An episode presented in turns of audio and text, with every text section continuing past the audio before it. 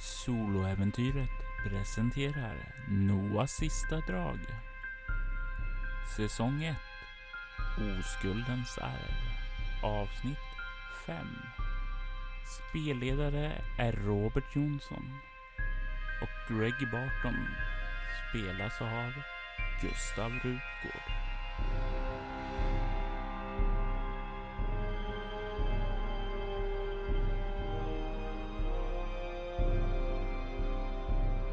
Jag lägger mig i soffan.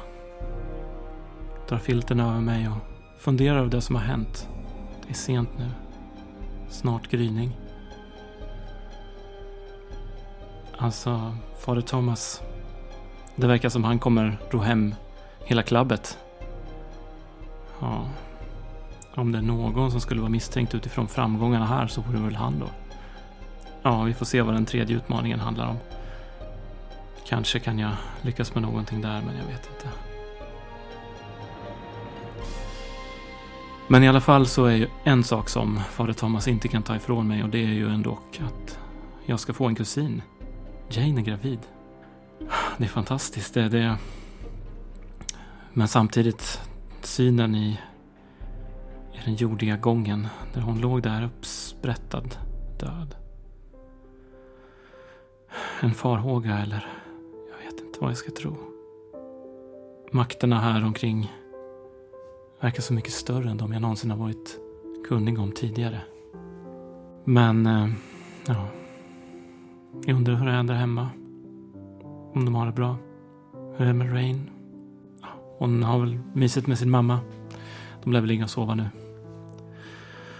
Ja, ska jag klara av den här sista prövningen så lär jag behöva somna nu. Du vaknar av att någon börjar krypa ned bredvid dig under täcket. Det är mörkt. Du ser ingenting omkring dig. Jag sniffar på personen i fråga, drar in ett andetag. Du känner igen doften. Parfymen som din fru bär. Mm. Men det är mer i doften. Du känner även cigarettlukt och doften av alkohol blandat samman där. Kanske något mer, men du är för, liksom för groggy för att riktigt känna det när du vaknar upp. Mm. Florence, vad är klockan? Ah, sov. Det är sent, Greg. Va, va, var har du varit egentligen? Jag bokade in några gig och vi gick ut och firade efteråt. Vi behöver inte tala om det nu. Um, Okej. Okay. Jag rullar över på min sida. Och du känner hon kryper ned under täcket och som lägger sitt huvud med ansiktet vänt bort ifrån din sida utåt. Ni ligger där på varsin sida av sängen. Jag vänder mig om och kollar på nattduksbordet och min telefon ligger där. Den ligger där. Jag kollar. Vad är klockan? Klockan är 3.23. Herregud. Jag stänger av telefonen igen och var har hon varit? Vilka har hon träffat? Spelning på så kort tid och det brukar aldrig ske. Jag antar att jag måste lita på henne. Din, jag, har, jag, har jag ställt larmet? Jag, jag ska snart upp. Jag, jag tar fram telefonen igen och kollar. Har jag ställt larmet på fem som jag tänkte? Den står på fem. En och en halv timme kvar, ja. Okej, jag måste somna nu. Lägger bort telefonen, ordnar till kudden, lägger mig på rygg. Sluter ögonen, försöker somna. Resten av natten blir tung. Du får ingen riktig sömn. Du ligger där, snurrar runt lite. Tankar går igenom huvudet om din fru, vad hon varit. Men även den här drömmen som du hade nyss.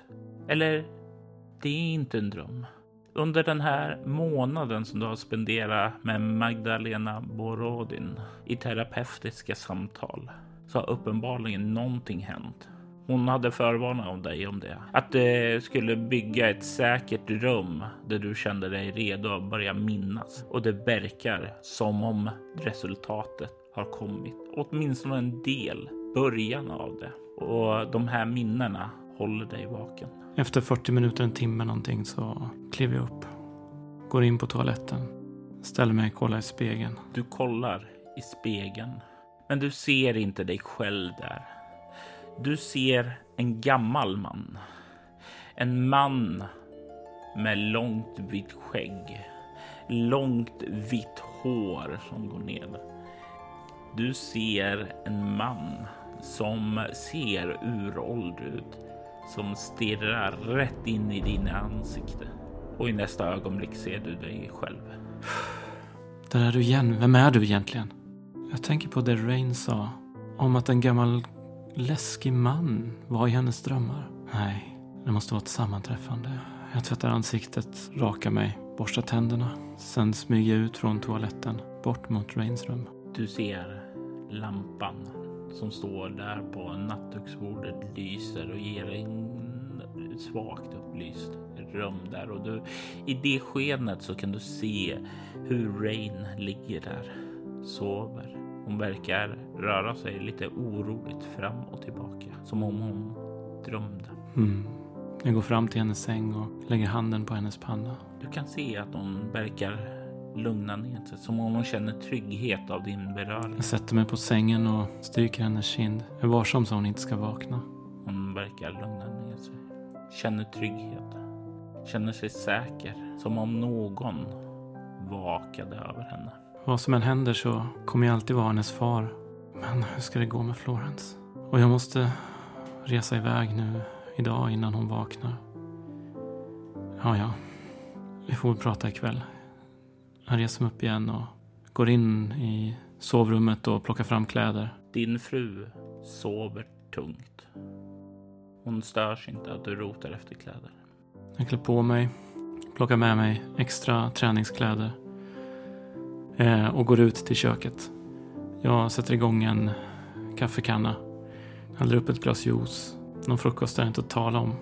Dels får jag säkert håll om jag ska ut och springa med massa mat i magen och känner mig inte hungrig ärligt talat. Hur är det med maten? Jag kollar i kylen. Verkar hon ha ätit någonting från det vi förberedde igår? Nej. Jag dricker mitt kaffe, dricker upp juicen. Klockan börjar närma sig en stund efter fem. Du ser när du håller på och stökar till där i köket. Eh, när du kokar ditt kaffe. Hennes handväska ligger eh, lagd på köksbänken och eh, du kan se att det är öppen. Ställer ner kaffekoppen på köksbänken. Går fram, kollar i handväskan. Det ser rätt så normalt ut. Ingenting som sticker ut mot vad det brukar göra. Förutom en sak. Du kan se en eh, pappersbit ihopvikt. Väldigt så här. Eh, någon som har dragit den med naglarna så här för att den ska eh, vikas ihop på, på ett fint sätt. Och det är någonting nytt. Jag försiktigt, försiktigt viker upp den. Kollar. Du ser två saker där. Det står Spider med ett Y och sedan ett telefonnummer. Jag ehm, lägger in telefonnumret i min mobiltelefon. Lägger tillbaka lappen. Greg, du är så jävla svartsjuk alltså.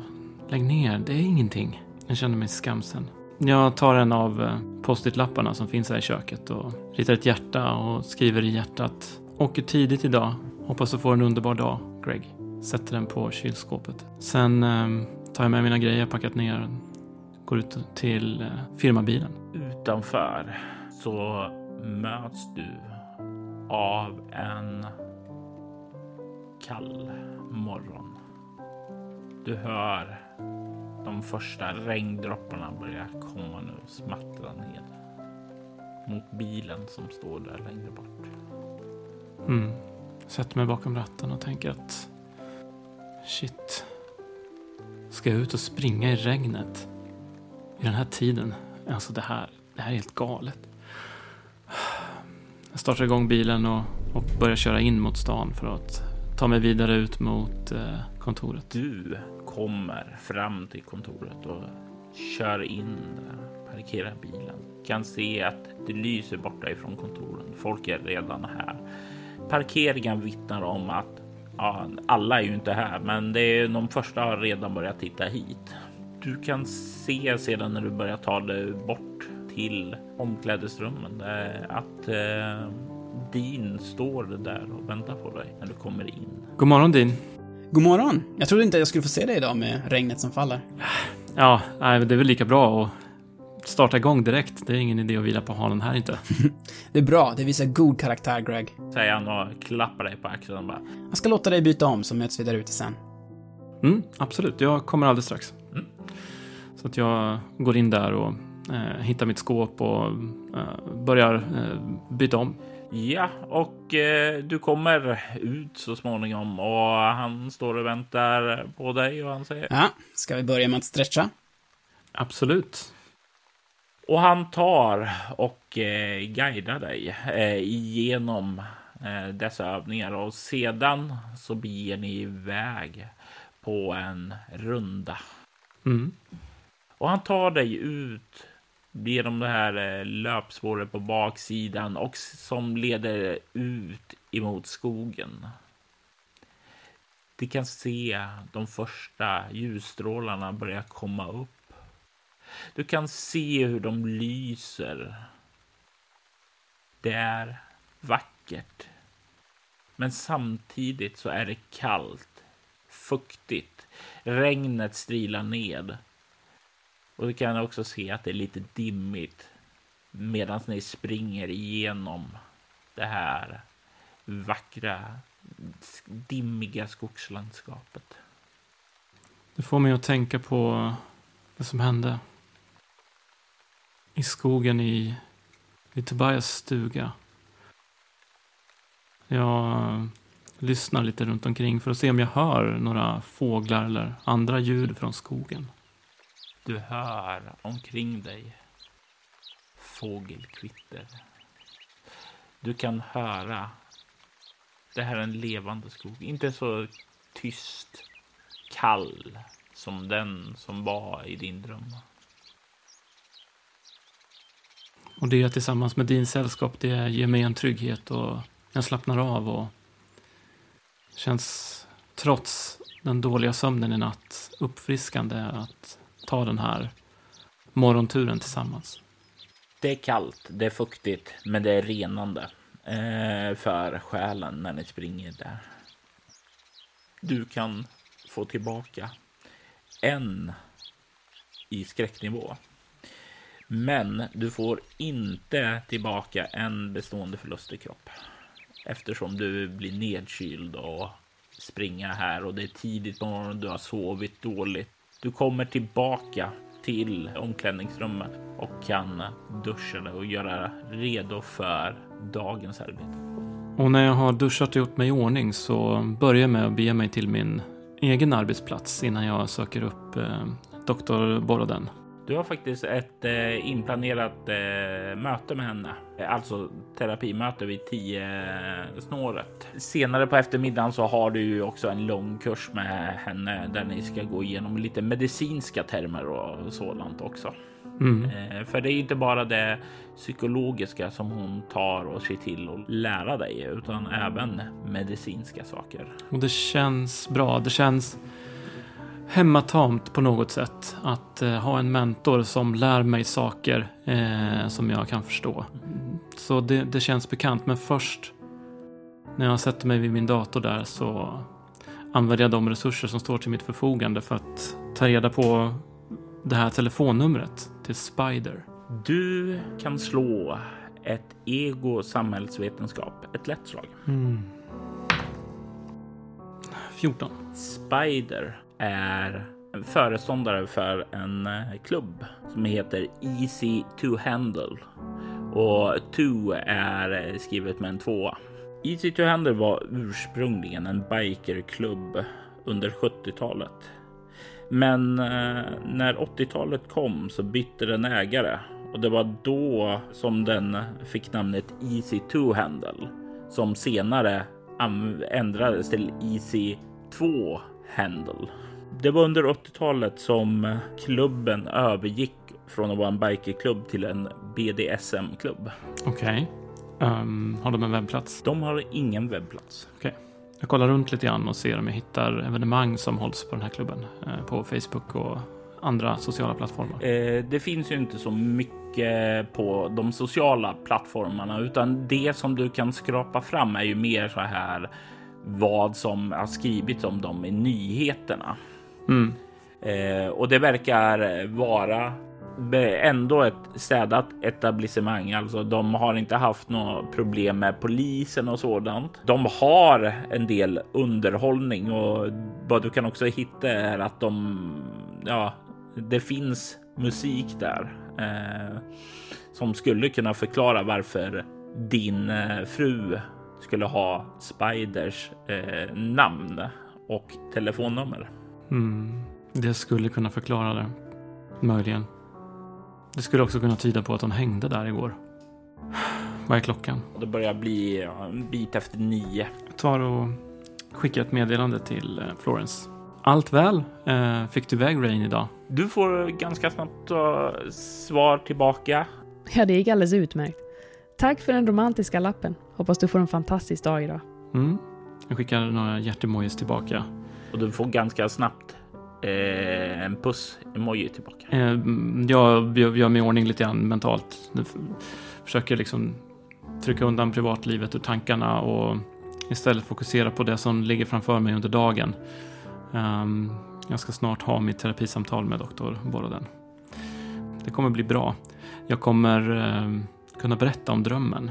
Det ser jag fram emot. Och det blir dags. Och du kliver in och eh, doktor Borodin öppnar dörren när du knackar på och hon säger ah, kom in, kom in.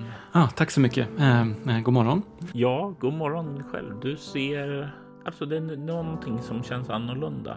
Ja, jag och Dean, vi tog en löprunda i morse. Vi var uppe med tuppen, eller till och med före den kanske.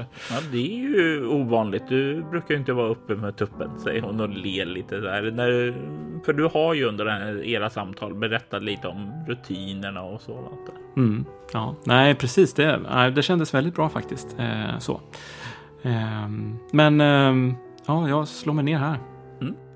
Och hon sätter sig ner. Ehm, vi talade ju lite sist om eh, ja, de här känslorna som du har haft angående din svartsjuka.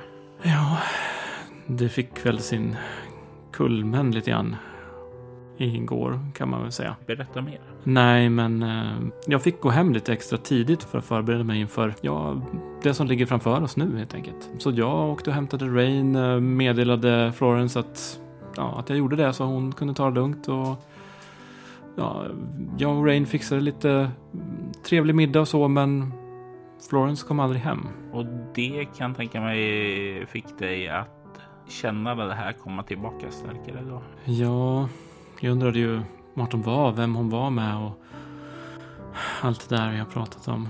Men eh,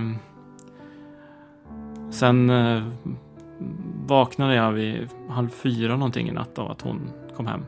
La sig i sängen. Gav hon någon förklaring? Nej, inte direkt. Hon sa bara att vi kunde prata om det imorgon. Och han ni pratade om det innan? Nej, eftersom jag var tidigt här för att kunna träna med Dean så hade varken hon eller Rain hunnit vakna när jag åkte. Om du talar med henne ikväll så kom ihåg vad vi talade om sist. Att inte vara konfrontativ. Berätta om dina känslor, hur du upplever det utan att anklaga henne. Ja, ja du har rätt. Du har rätt. Det är inte så lätt bara. Jag hittade en lapp till en föreståndare på en BDSM-klubb i hennes handväska. Självklart skulle jag inte ha kollat i hennes handväska, men... Du kan se att hon eh, nickar åt det. Det... Ja, det kan jag ju knappast säga någonting om, men... Ja. Men... Ähm, ja, jag, jag, jag ska prata med henne ikväll. Hoppas att hon kommer hem. Gör det, för eh, om du bara trycker ner allting utan att ta upp dina oro så då, då tror jag det kommer att tära på dig. Mm. Hemligheter har en eh, förmåga att erodera det mest starka band som annars finns. Ja, ja du har rätt. Um, men um, det är någonting annat också. Som inte alls har med uh, Florence att göra. Eller Rain för den delen. Jag vet inte om jag drömde eller mindes i natt. Om testamentuppläsningen. Åh, oh, det är ju ett fantastiskt framsteg. Ja, det var väldigt mycket konstiga saker som hände där dock. Troligtvis så är det ju en del av det skälet till att du har förträngt det tidigare. Säg mig, vad minns du? Ska vi börja från början? Okej, jag körde dit. Väldigt fint område där vid, vid morbrors stuga. Ehm, kom dit och... Ja... Mest kära återseendet var väl egentligen att stöta på Martin Amber där. Det var... Ja, to Tobias Butler. Ja, eh, jag minns att du har pratat om honom i våra tidigare samtal. Precis, och ja, han... Nej, det var ett kärt återseende faktiskt, det måste jag ändå säga. Ehm, och ja, det var andra där också. Eh, hans nya fru, Jane. Ehm, vi fick en fin kontakt. Ehm, sen eh, Vanessa Redgrove, hans före detta assistent tydligen. Det var väl kanske inte så smidigt bemötande från mig till att börja med, men det ordnade upp sig. Vad menar du med inte så smidigt? Alltså, jag lät en tanke fara ut på fel sätt. Um, ja, men tänk dig själv. Din sekreterare står med på testamentet och dessutom uh, före detta sekreterare. Det, ja, jag nämnde väl någonting om vad de kan ha tänkas haft för typ av relation och det kom inte ut så bra. Men uh, ja, skruva på mig lite. Greg, nu, nu är vi tillbaka det här. Um, vi talade lite tidigare om idag om det här med svartsjuka. Uh, jag tycker jag börjar ana kanske ett monster här. Men alltså, jag vet inte. Kanske det, men ja, det, men i alla fall så det, det blev bra sen. Sen, uh, sen så var det den här David Collins också. En affärsbekant tydligen. Du hade väl inte så mycket med din morbrors affärer att göra antar jag? Nej, ingenting alls. Våra möten var högst privata. Bara umgås och ha det trevligt och ja, njuta av familjen så att säga. Men eh, David Collins verkar ha haft eh, min morbror som en mentor kan man nog säga. Jag gillar inte honom riktigt. Han, han var ganska självgod och spydig personlighet. Mm. Vi gick inte clinch eller något sånt. Men ja, i alla fall. Men eh, det som spädde på det hela lite grann var att eh, kära gamle Martin, han, eh, ja, han delade ut rum till alla och ja, eftersom att jag är släkt och alltihopa, du vet sådär. Och, så jag sov på soffan i källaren. Helt enkelt. Och ja, när jag var där nere så så sa han till mig i förtroende att någon av dem förmodligen låg bakom Tobias död. Död? Var det inte en olycka? Nej, i alla fall inte om vi ska tro eh, Martin. Han var ganska säker på att det låg någonting annat bakom det hela. Hur känner du inför det faktum att han eh, inte gick bort i naturliga orsaker utan att någon kan ha haft ihjäl honom? Ja, med tanke på att sanningen bakom hans bortgång hade en hängning så eh, känns det på något sätt bättre att han inte tog sitt eget liv utan att det var någon annan som låg bakom det. Samtidigt som såklart, ja, alltså jag förstår ju att han var ju en väldigt förmögen man och hans testamente lär ju innehålla en hel del. Så det är nog många som har någonting att vinna på att han gick bort helt enkelt. Tyvärr. Det är väl förbannelsen med att vara rik. Hon eh, nickar. Det kanske var någonting kring det som fick min mor att lämna allt det där bakom sig. Hon ville leva livet på riktigt, ha äkta vänner. Vi har faktiskt inte talat så mycket om din mor tidigare. Mm. Hur är din relation till henne idag? Ja, den är väl god, får man säga. Är väl god? Är den god eller är den väl god? Alltså sen, vi, sen jag flyttade hit så har vi inte haft så mycket kontakt och sådär och det blir lite sporadiskt, du vet, när man blir vuxen och flyttar hemifrån och sådär. Det är inte att vi äter söndagmiddag varje... Men jag åker ju hem på Thanksgiving och på jul och alltihopa det här och vi träffas ju utöver det också. Så det är ju ingenting sånt och nej men vi har en bra relation. Och även eh, jag och min pappa också. Eh, har vi. Mm. Kan se att hon tar några, gör några anteckningar i sina, eh, sin bok. Mm. Du sa att det hände konstiga saker där. Ja, Jag eh, behövde ta lite luft och gick ut för att eh, kasta lite baseball. Jag märkte då, jag, du vet, jag gillar naturen och sådär. Jag märkte att jag var väldigt tyst. Inga fåglar eller något. Det var väldigt konstigt. Inga andra särskilda ljud förutom vinden i träden. Så jag, jag blev lite fundersam. Jag tog en promenad ut i skogen där. Och rensade tankarna efter allt det här med mordanklagelserna och alltihopa. Nämnde jag förresten att Martin bad mig ta reda på vem av dem som låg bakom mordet? Det gjorde du inte. Ja. Ja, det blev lite för mycket helt enkelt och jag tänkte att en liten promenad i skogen skulle nog faktiskt kunna skingra de mesta olustkänslorna inför det här. Eh, Efter att ha promenerat en liten bit in i skogen så jag kände den sötaktiga doften av djurkadaver. Du kan se att hon kollar på dig med ett litet höjt ögonbryn. Det är just den här sötaktiga doften av djurkadaver. Okej. Och ehm, ja, det var som en brant upp på stigen där. Och när jag kom över krönet så såg jag en grop där på andra sidan krönet. Det var alldeles fullt med en massa djurlik där. Väldigt konstigt. Det är ju ingenting normalt. Var det eh, en typ av djur eller var det flera olika typer? Alla möjliga olika sorter. Vad som kan ha tänkt funnits i skogen antar jag. Det som var konstigt var att de hade liksom skärsår. Inte naturligt då. Precis.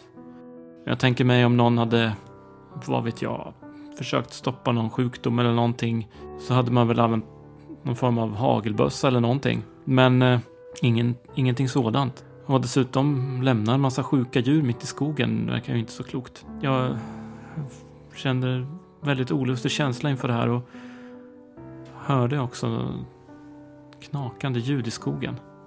Jag blev skrämd antar jag och sprang tillbaka mot, mot huset igen. Men någonting sprang efter mig. Var det någonting eh, som sprang efter dig eller var det kanske du som kände dig hotad av synen så att säga? Fick du en skymt av vem som jagade dig? Jag fick ingen skymt, men hörde ljuden och någonting som kom springandes mot mig. Ja, ja, jag, jag sprang in igen på den lilla trädgården och in genom bakdörren där och reglade den så gott jag kunde. Och, ja, man kan ju inte gå runt och säga att det är en galning där ute som går runt och har mördat alla djur. Det skulle ju, de skulle tycka att jag var knäpp.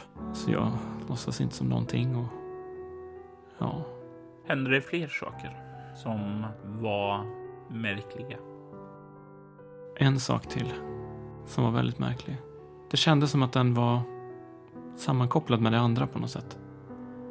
Det var ett antal eh, prövningar som vi skulle klara av enligt eh, morbrors testamente. Det är så likt honom. En del kanske kunde säga att han var en konstig liten kuf, men eh, ja. I alla fall, eh, den andra prövningen, den första var en fånig gåta. Ah, jag hatar verkligen gåtor. I alla fall, eh, den andra prövningen, den... Eh, vi blev uppväckta mitt i natten. Och fick gå ner i en lucka i golvet i köket till en eh, underjordisk, ja, jag vet inte vad jag ska kalla det för, jordkällare med en massa gångar i. Nästan som en labyrint. Och den som skulle ta sig igenom labyrinten snabbast, den... Eh, Ja, den skulle vinna prövningen helt enkelt. Och jag, jag kände att det här, det här skulle jag klara. Så jag, jag började där. Började gå igenom labyrinten och det som jag hade fått reda på tidigare under kvällen var en väldigt glädjande nyhet att Jane, ja alltså Thomas nya, hon är, hon är gravid. Åh, du kommer få en kusin. Precis. Grattis! Ja, tack. Sättet du lyser upp på, alltså det är någonting. Det måste vara där alltså. Känslan av en ny familjemedlem. Ger det ett band till din förlorade morbror. Ja, precis, verkligen. Det, det kändes väldigt glädjande och jag, jag blev upprymd av den nyheten. Men det märkliga som hände ja, i den här gången, när jag var helt ensam där, gick runt. Försökte skynda mig för att hitta så såg jag en, någonting ligga på jordgolvet längre fram och ja, det var Jane som låg där. Hon var, ja, det var inget barn kvar i henne och samma skärsår som på djuren i gropen. Jag skyndade mig ju sen vidare för att komma ut igen och där stod hon livslevande och väntade på mig. Jag blev såklart oroad att det skulle vara en syn som skulle bli sann, så jag insisterade på att hon skulle vara den sista som gick igenom gången. Ingen annan sa någonting om att de hade sett något konstigt. Jag vet inte riktigt. De, de tog en annan väg eller? Ja, i alla fall så alla klarade sig igenom, även Jane, utan någonting särskilt. Men sen efter det så minns jag inte mycket mer. Okej. Vad tror du den här synen betydde? Om den betydde någonting? Var kommer den ifrån? Ja, jag vet inte. Jag... Och det grämer mig verkligen att jag inte kan komma ihåg något mer. Hur, hur det gick för Jane. Jag, jag borde nog ringa henne kanske och bara kolla och hur hon mår och hur det är med bebisen. Jag har ju inte hört av mig till henne alls efter det här, som jag inte kommer ihåg det. Jag hade ju lovat henne att vi skulle äta middag tillsammans med, med Florence och hon kunde berätta lite grann om ja, graviditeten och sånt nu när hennes ja, hennes pappa till barnet inte lever längre. Men, ja, jag bara kunde minnas vad som hände sen. Det låter ändå som du har nu börjat skapa ditt trygga rum där. Och eh, jag tycker vi gör som så att vi sätter oss ner nu och så ska vi gå igenom lite fler övningar. Så nästa gång du somnar så tror jag nog den sista pusselbiten kommer lösas upp. Okej, bra. Jag önskar bara att jag kunde ha med mig vetskapen att jag kommer levande ur det. Drömmar är något du kommer levande ur. Du behöver inte oroa dig för dem. Nej, men jag menar när... Jag minns inget av det här med Fate eller någonting sådant. Jag tror det kommer att göra sig tydligt i sinom tid. Men det som jag blir lite förbryllad över är att Jordi sa ju att vi träffades där och att hon var där. Jag har inget minne av henne fortfarande. Ja, ja, det visar sig väl. Det är ingen idé att gräma sig över det. Och ni sätter er sedan och går igenom eh, de här övningarna, de rutiner du ska göra innan du går och lägger dig. Allt ifrån andningsmönster till hur du ska tänka. Eh, hur du i ditt sinne formar ditt eget rum där du är. Ett rum där du känner dig trygg. Där du känner eh, dig varm. Och det blir så att det till slut är det här samtalet. Det tar på en ändå och det är ganska skönt ändå att få avsluta för lunch Mm. och resten av arbetsdagen är full av olika övningar och sådant och det blir inte så mycket mer chans att reflektera och gräva sig ned och göra egna privata undersökningar utan det är fullt upp fram tills du slutar vid femtiden. Och jag beger mig hemåt och jag ser till att slå igång den här linjeavkännaren på bilen. Så att det tutar väldigt högt om det är så att jag skulle köra över linjen på vägen hem. Och du kör in i stan utan några större problem. Åker du direkt hem eller är det någon annanstans du vill svänga förbi tidigare? Jag ser den här avfarten in mot eh, det område av staden där eh, Easy to Handle ligger. Mm. Och jag är så på väg att svänga in där, men jag tänker nej, jag ska inte göra det. Och så kör jag hem istället. Du tar och öppnar dörren och genast så känner du doften av mat slår emot. Inne i köket så håller Florence och Rain på att fixa i ordning middagen. Troligtvis Florence som vanligt vid spisen och din dotter som alltid brukar ta och duka när mamma lagar maten. Du kan höra att de pratar med varandra. Talar eh, det här vanliga. Vad gjorde du i skolan idag? Vad har eh, du lärt dig? Men vad gjorde han då som gjorde dig så ledsen? Alltså den här vardagliga samtalsämnen. Jag får känslan av att vi redan är separerade och att det här är någonting från det förgångna. Jag dröjer mig kvar lite grann, får en klump i halsen. Sen går jag in. Hej! Hej! Har du haft en bra dag? Absolut, det har varit en fin dag. Och så så springer hon fram och, och kramar dig. Ja, hej Rain. Hur är det med dig? Det är jättebra! Idag har varit en jättebra dag.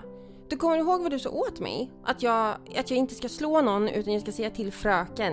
Jag, jag gjorde det idag Vad bra! när Mackie gjorde mig ledsen. Så det, det... Fick du hjälp av fröken då? Ja! Jag fick hjälp av fröken. Det funkar pappa. Jag behöver inte slå Mackie någon mer. Vad bra. Härligt. Ja, ja, vad blir det här för något gott då? Ja, du vet ju vad det blir när jag gör maten.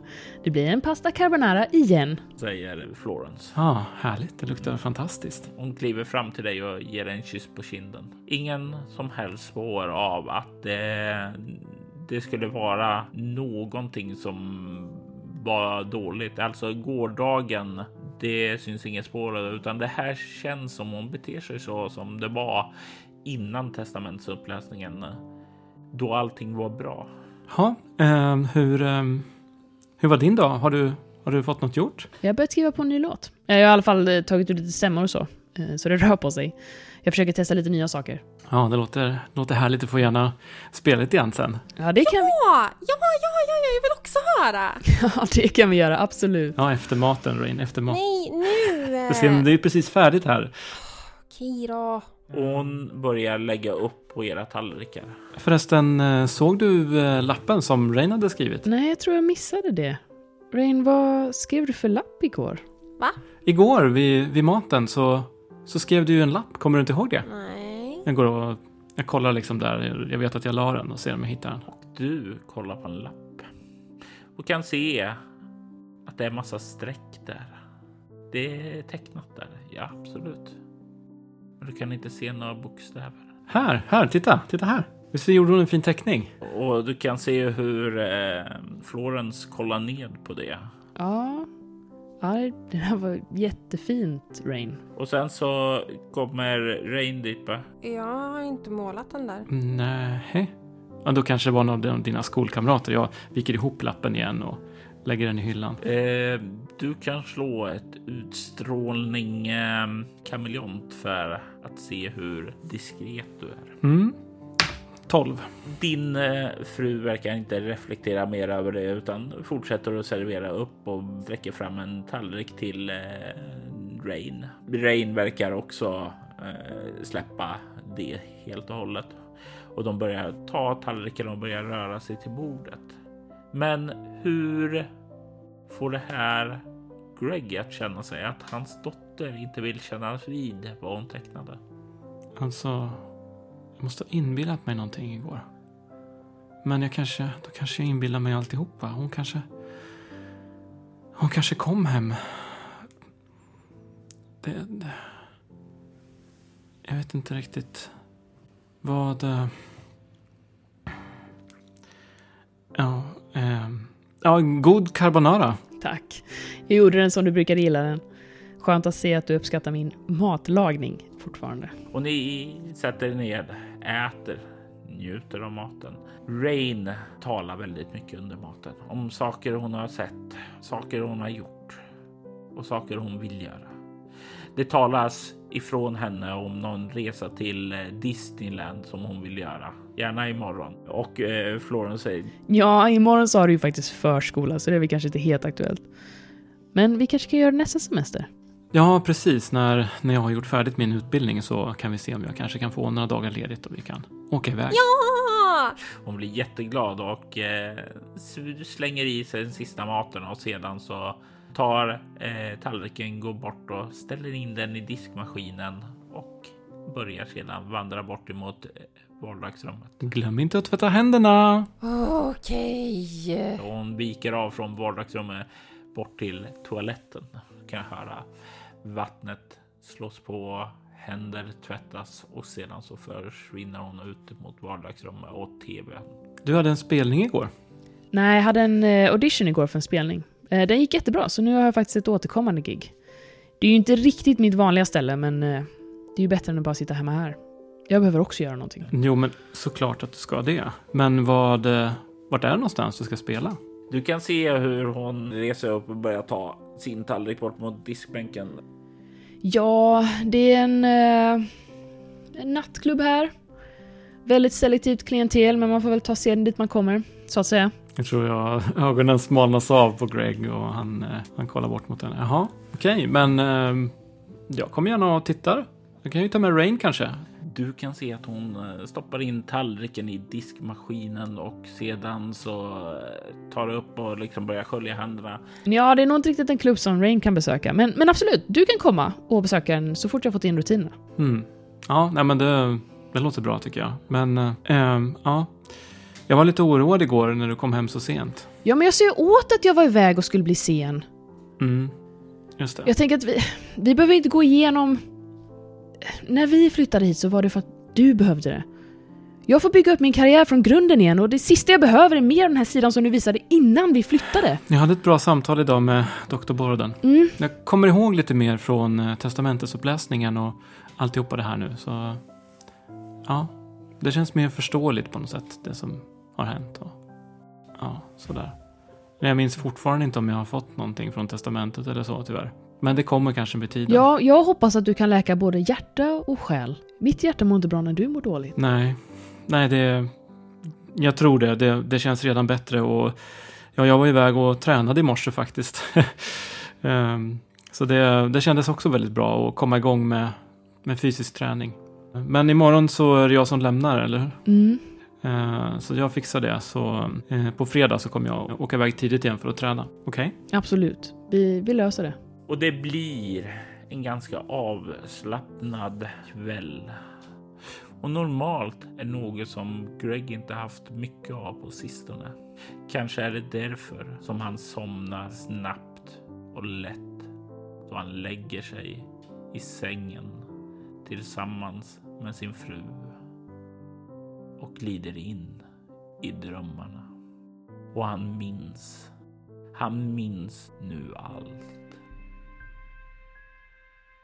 Noahs sista drag är ett äventyr skrivet av Robert Jonsson till rollspelet Bortom och gavs ut av Mylingspel. Statistroller i detta avsnitt är Moa Fritjofsson som Florence Barton, Liv Vistisen Rörby som Rain Barton och Mattias Fredriksson som Dean McGuire. Avsnitten har redigerats av Robert Jonsson och Gustav Rutgård och ljudläggningen är gjord av Robert Jonsson. Temamusiken till Noahs sista drag var skapad av Per Holmström. Övrig musik gjordes av Adrian von Ziegler. All musik används med respektive artist tillstånd. Soloäventyret hittar du på Facebook. Vill du följa oss i sociala medier så kan du gilla antingen Bortom eller Soloäventyret på Facebook. Och med det så vill jag säga tack för att du har lyssnat.